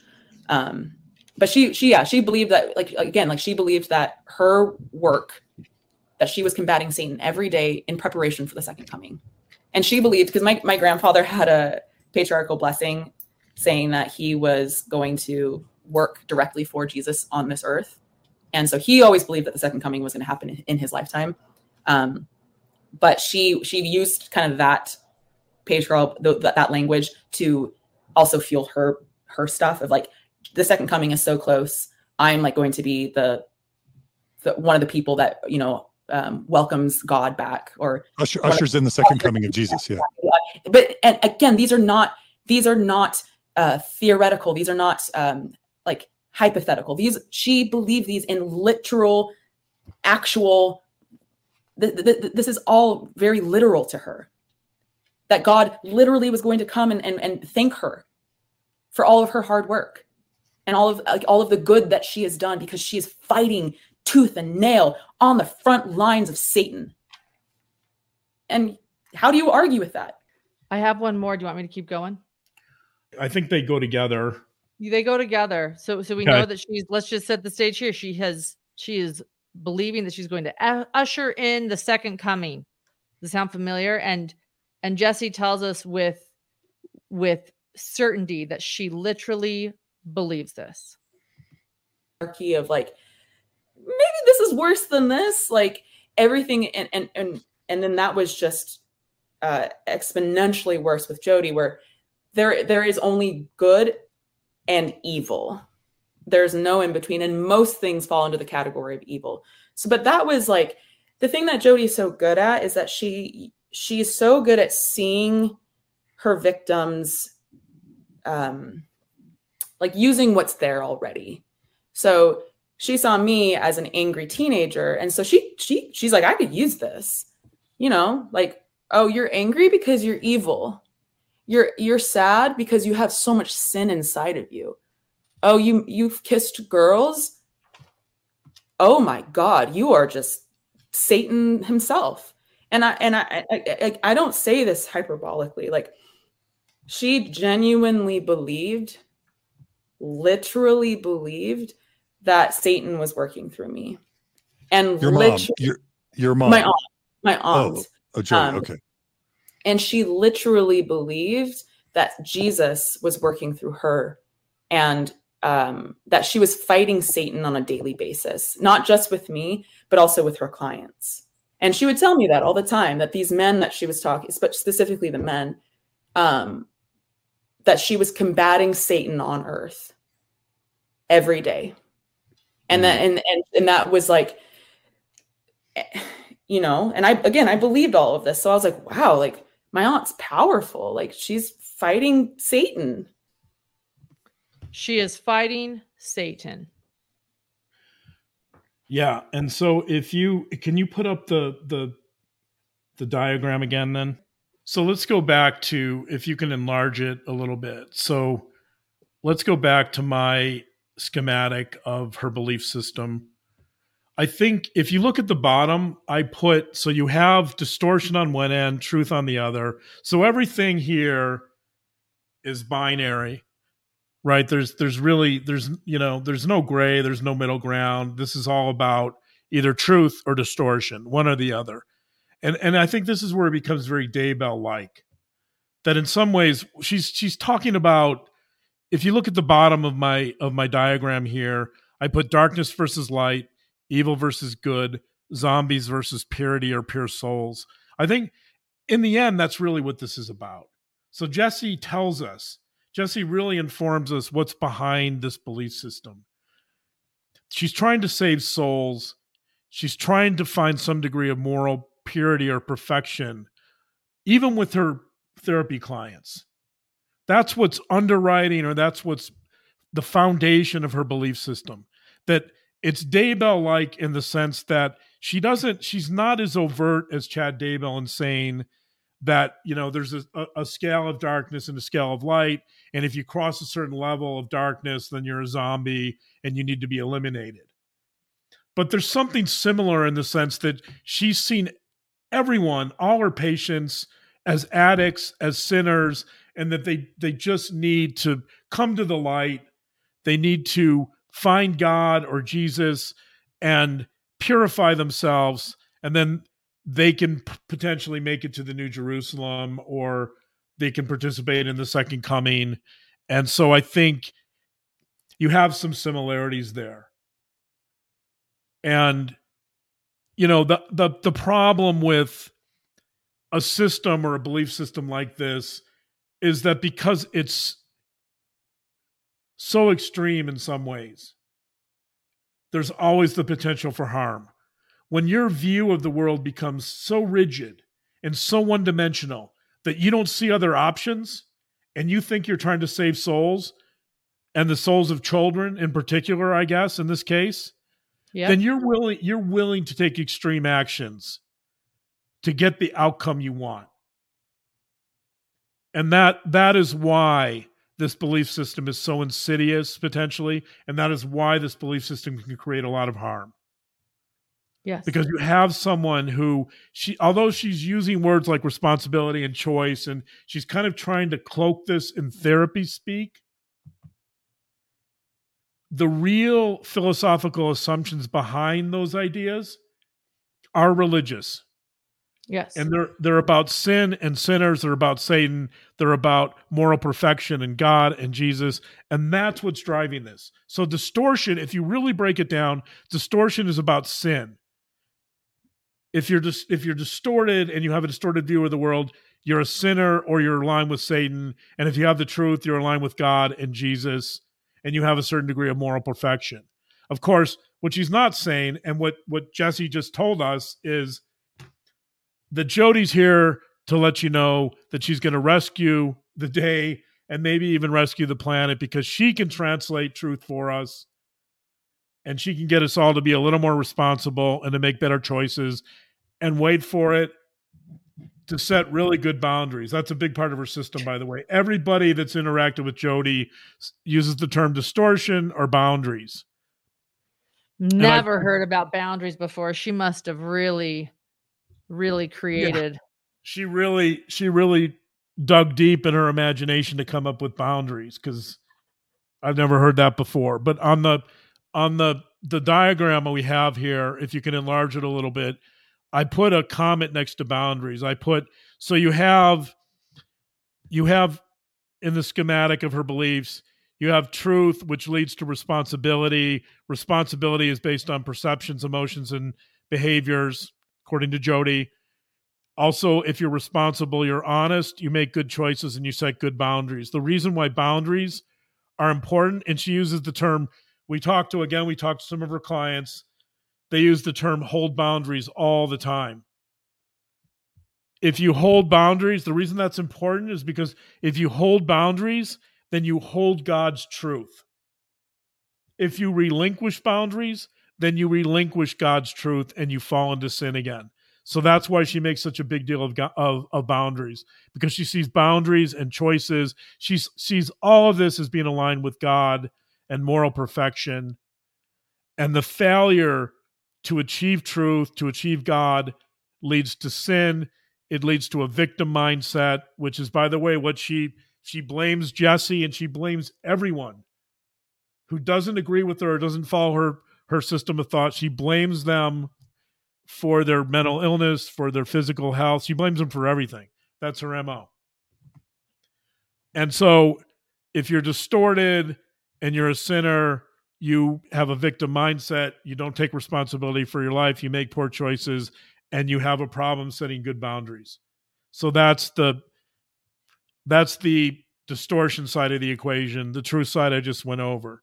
So in a nutshell, this is my initial analysis of Jodi Hildebrandt's belief system, her approach to therapy, and how and why this particular view of the world or worldview can lead to harm. Thank you. It's sounding too familiar to me. It's it's um it's upsetting me. Reminds me so much of Daybell, and these people are connected. I want you to know. Yeah, no, they're not connected. But we it, have a lot more to cover. But I'm going to go on a very quick little soapbox for a second. Okay. I've been honest when it's appropriate about about um, my faith background, how I was raised, and uh, my background in Mormonism. And some people have written me and said, "Oh, so you are now covering all these Mormon crimes? You must be anti-Mormon." And I want to I want to say something to that really quickly before we keep going. First off, I'm not the one committing the crimes, and I've never seen so many crimes committed by LDS members so quickly. So I this is completely unexpected and shocking. And people have brought it up, and maybe one day we'll talk about it. John hasn't wanted to breach that subject yet, but here I am, his wife, doing it for him. We'll talk about that soon. But we always talk about you are as sane or as sick as the secrets you keep. Jodi wants you to stuff everything down and to control the narrative and to not talk about it. John and I set out to do our podcast to stop these things from happening. The Daybell case got me in a way I have never been able, I couldn't get JJ entirely out of my mind. I could not get what happened to them because of a belief system out of my mind. And so we said over and over again on our podcast if we can stop this from happening again, it is important. We want to help.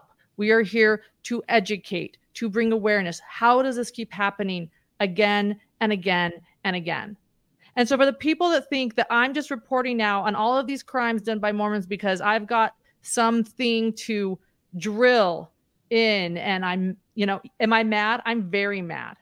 Am I mad to see this happening again and again and again in a, in a faith that raised me? Very mad, very angry.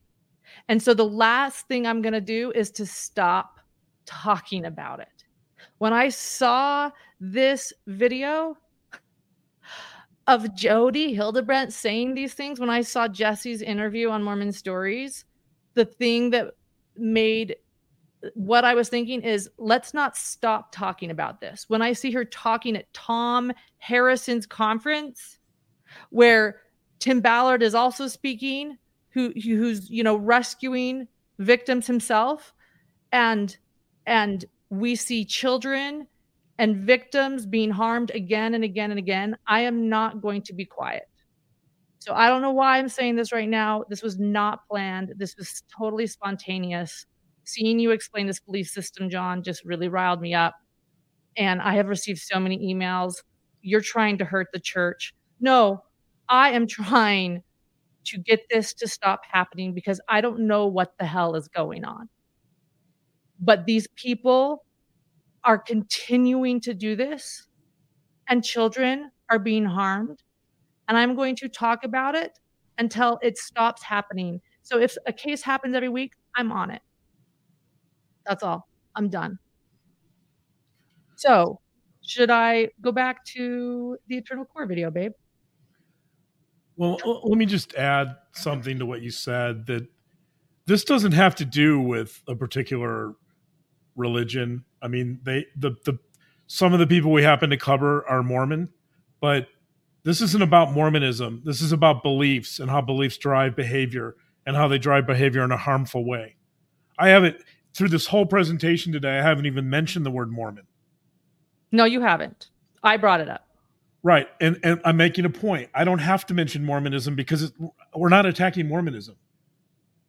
If this is, this is about larger, bigger picture, which is what we typically talk about, bigger picture, this is about beliefs that are harmful to human beings and children. And that's what we're really trying to examine. If those happen to be a part of a particular religion, then that's part of the story. But it's not the whole story. And if people want to focus on that particular aspect of the story, that's their choice. We can't stop that. People are going to think if but but I don't feel I don't believe in any way that you and I are bashing any particular religion. That's not our agenda. That's never no. been our agenda. If we wanted to do that, you would know clearly that we were doing that. Yeah. Right. Thank you. We do need to conclude. We have child care. Um, yep. So let's go back to let's. Do you want me to, to go the, back to the Lori or to the, the Lori Hildebrandt Freudian slip? Do you want me to go back to the Lori? She said some of the most important things coming up that we still let's have. Go the, let's go to the Eternal Core video, twenty five minutes and twenty seconds. Let's wrap with that. Okay. This is her end game, right, babe? Yep. 25, roughly 25 20. Okay, 25 20.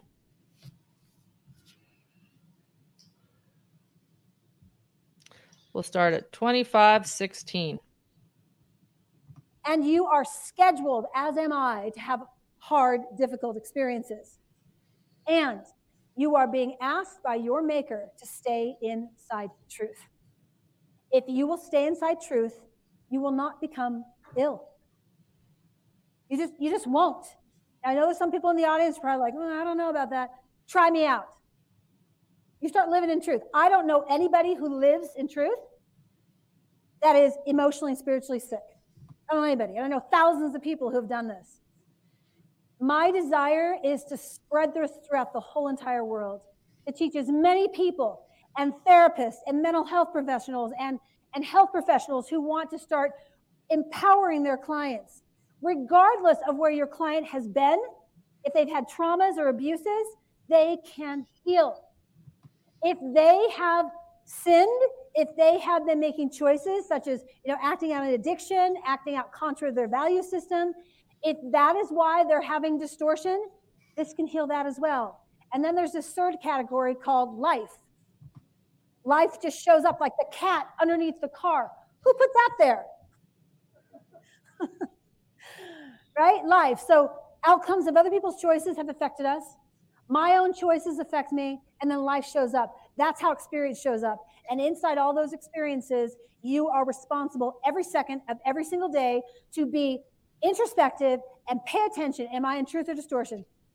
I am not so much now because I've been doing it for 10 years, but I used to say to myself, Where am I? Where am I? I'm like, I'm in, I'm in distortion. And then my distortion would say, And I'm staying here. I, I have a right to be here. Right? When you're saying that, you're in trouble. You're in distortion. that is the message that I want to share with you and just testify. I started making podcasts four years ago, and they are now 23 countries around the world, 700,000 downloads in four years with zero advertising because this message is resonating with people. Those people who want to take their power back and empower themselves to heal themselves, you can do that through living, using your agency inside this place of truth and understanding what distortion is and its a vicious attack on each and every one of you and how you can combat it by seeing, okay, is this in truth or is this in distortion? Distortions characteristics are I'm dishonest, I'm irresponsible, and I'm not being humble. That's how you know you're in distortion. Truth is about I'm being honest, responsible, and humble. And characteristics of truth are also the facts, things that are objective, things that are eternal, things that are everlasting. So you can take any experience and go, okay, where am I? Because there's only two places for you to go. There's not a third option. Thank you very much.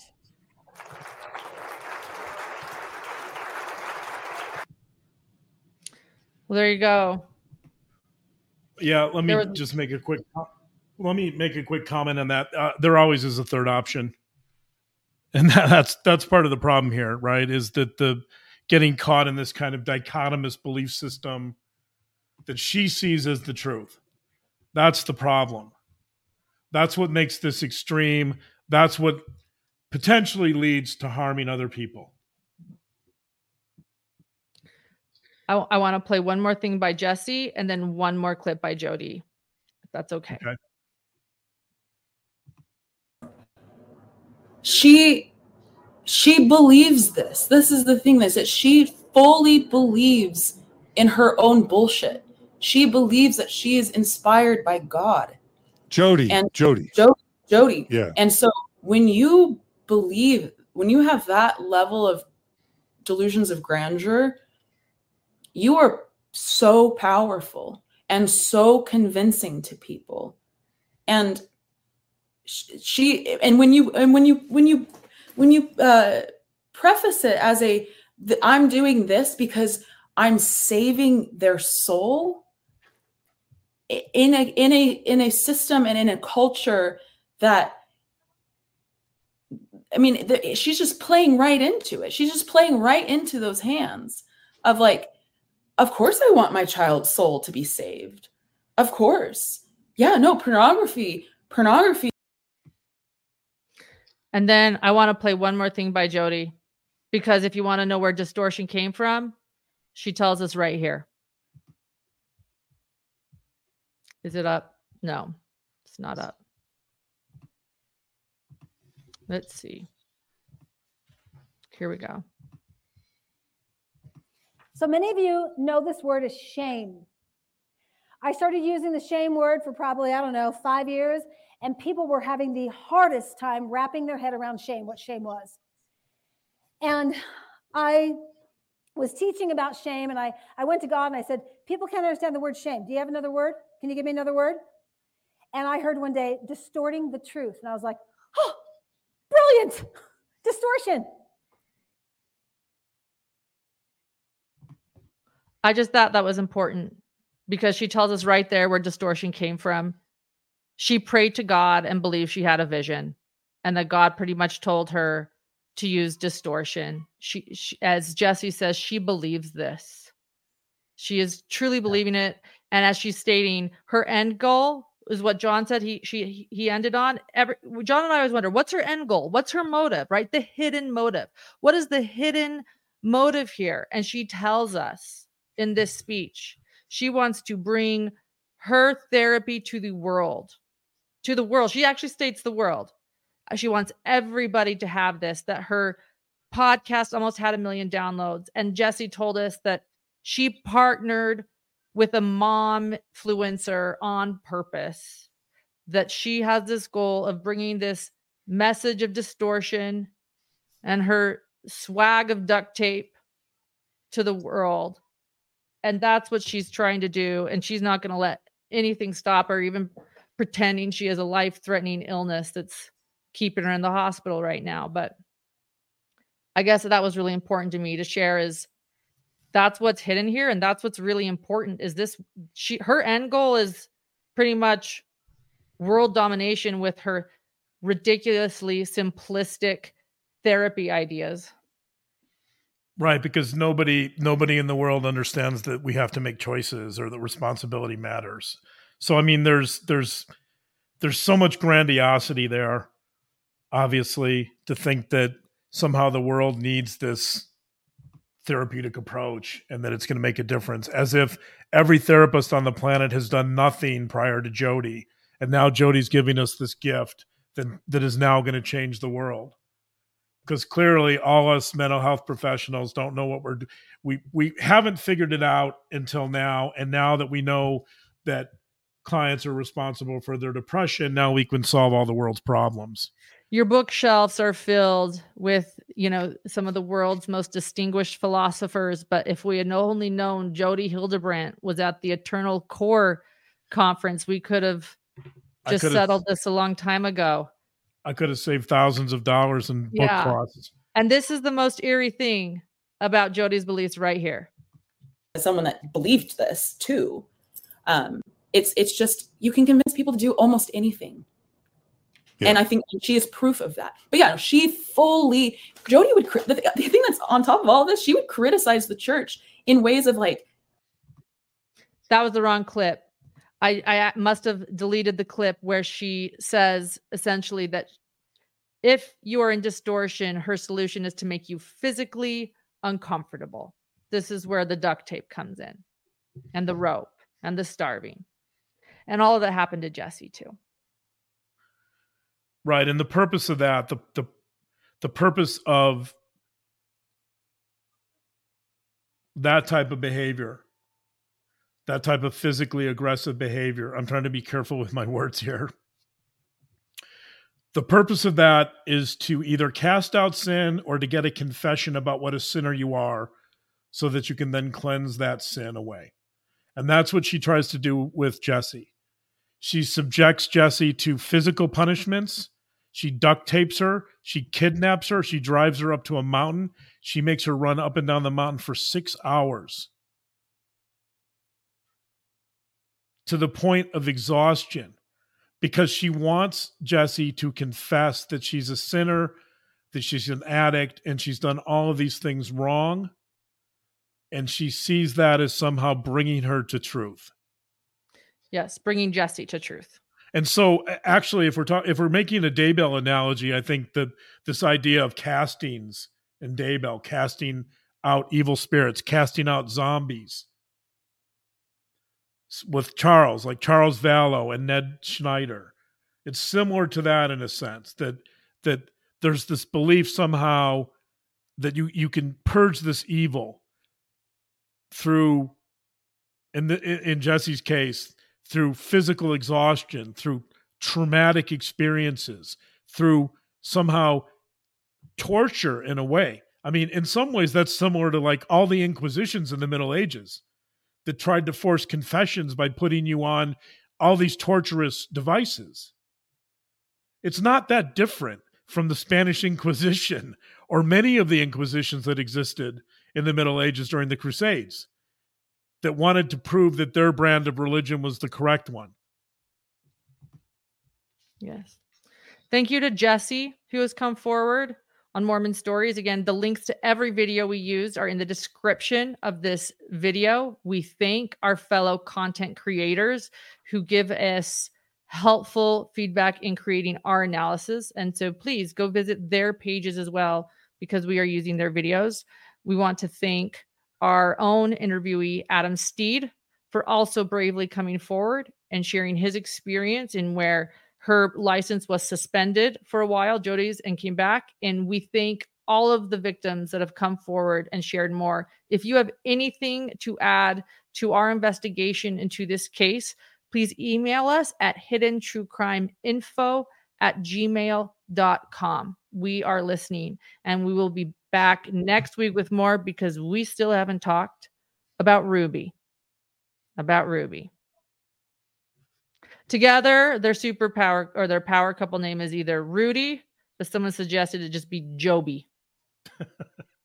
Maybe so. Or, or Roby or Roby or Ruby. But we'll be talking about Ruby soon.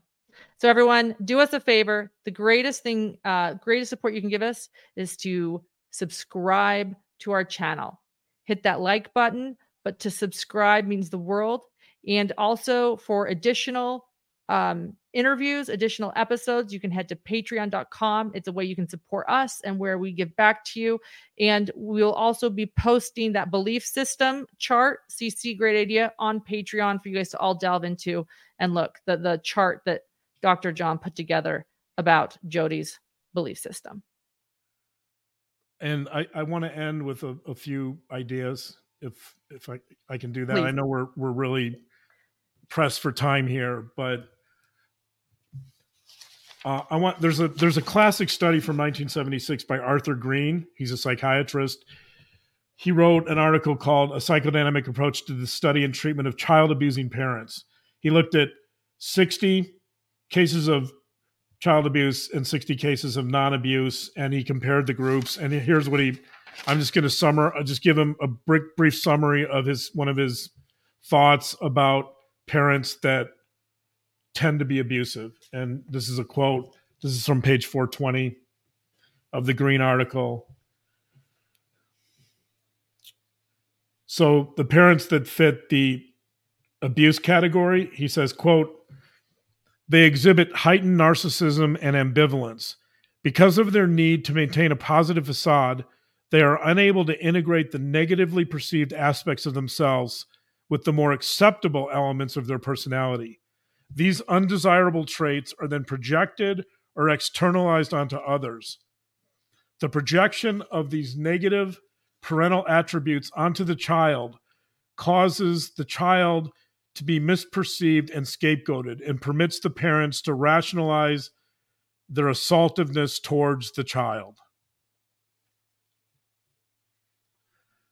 I think that's a, a really great summary of some of the causes for this type of behavior. That there's a projective element in the sense that if there's parts of ourselves that we don't like or that we want to get rid of or we don't want to acknowledge or look at, we project them onto, in many cases, the most vulnerable members of our society, society which are children. So if, if for example, I feel like I'm a sinner or I feel like I'm ugly, and I don't mean physically ugly, more like emotionally ugly, then I may see those qualities in someone else, in a child, for example. That with the case of Jesse, let's say that I feel like I'm a sinner and I I see someone like Jesse who's a troubled kid and vulnerable. So then I start seeing them as a sinner instead of myself, instead of looking at myself and why I feel that way. I project that onto someone else and then I act out in a harmful way to that person because I'm trying to get rid of that feeling in myself. By calling someone a sinner and then punishing them for that quality that I have, that I'm projecting onto this other person, I am engaging in harmful behavior to the other person. It really is behavior I need to own. It's my behavior, it's my issue, but I'm not willing to look at it. And that's what Green's saying is that one of the causes of this type of behavior is that there's a there's a type of projection going on where whatever is whatever that negative component of of myself is that I don't want to look at I'm putting it on a child or I'm putting it on someone else and then I'm harming that person so that I can feel like I'm in control and I can feel like I don't have to I don't have to deal with or experience that quality in myself.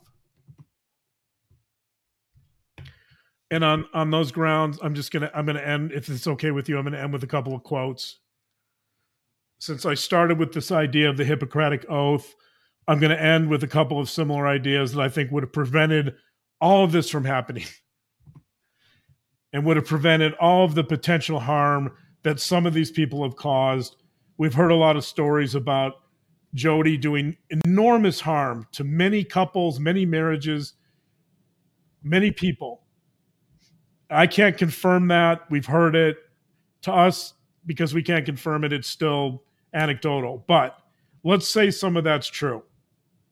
I'm going to end with a couple of quotes. The first quote is another quote by the Buddha. It's a simple quote. The Buddha said, if you truly, quote, if you truly loved yourself, you could never hurt another. Wow. That's the Buddha. And because I'm going to come full circle here, because we started with the Hippocratic Oath, and because we're we're largely talking about religious beliefs, I'm going to end with a quote from Luke in the New Testament, Luke 4:23. This is a quote from Jesus. It's really simple. Could have prevented all of this. The quote from Jesus is, "Physician, heal thyself."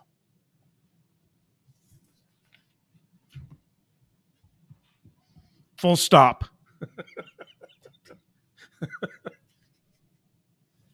Thank you. Thank you, Dr. Babe. Um, until next week, everyone, thank you again for subscribing, for liking, and for those new to our Patreon, we'll be sharing uh, later tonight, as soon as we get the babysitter off, we'll be sharing your chart about Jodi's beliefs. Okay. Yeah. Great. And I'll, I'll remind everyone that we have we have my book club coming up this Wednesday. Oh, thank you. We're reading a book by a British psychiatrist. It's a great introductory textbook on forensic psychology or psychiatry. So I urge everyone to join us. And you join also through patreon.com slash hidden true crime. Right. You can you can join us on the book club chat this Wednesday, 6 p.m. Pacific time. The book is The Mind of a Murderer by Richard Taylor. And I will look forward to seeing all of our Patreon folks Wednesday night. Yeah. And the link to Patreon, for those missed it, is also in the description of this video. Patreon.com slash hidden true crime. Thanks, everyone. We'll see ya. All right. Good night. Thanks, guys. Good night.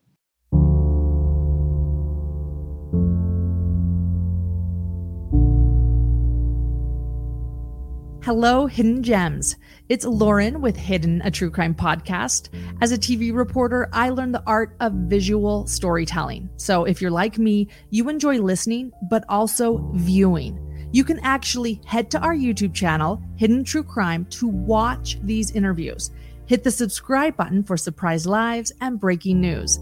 And for exclusive content, things Dr. John and I only dare say behind a paywall, become a Patreon member at patreon.com slash hidden true crime. You'll find bonus episodes, early releases, and insider info. Thank you for your endless support.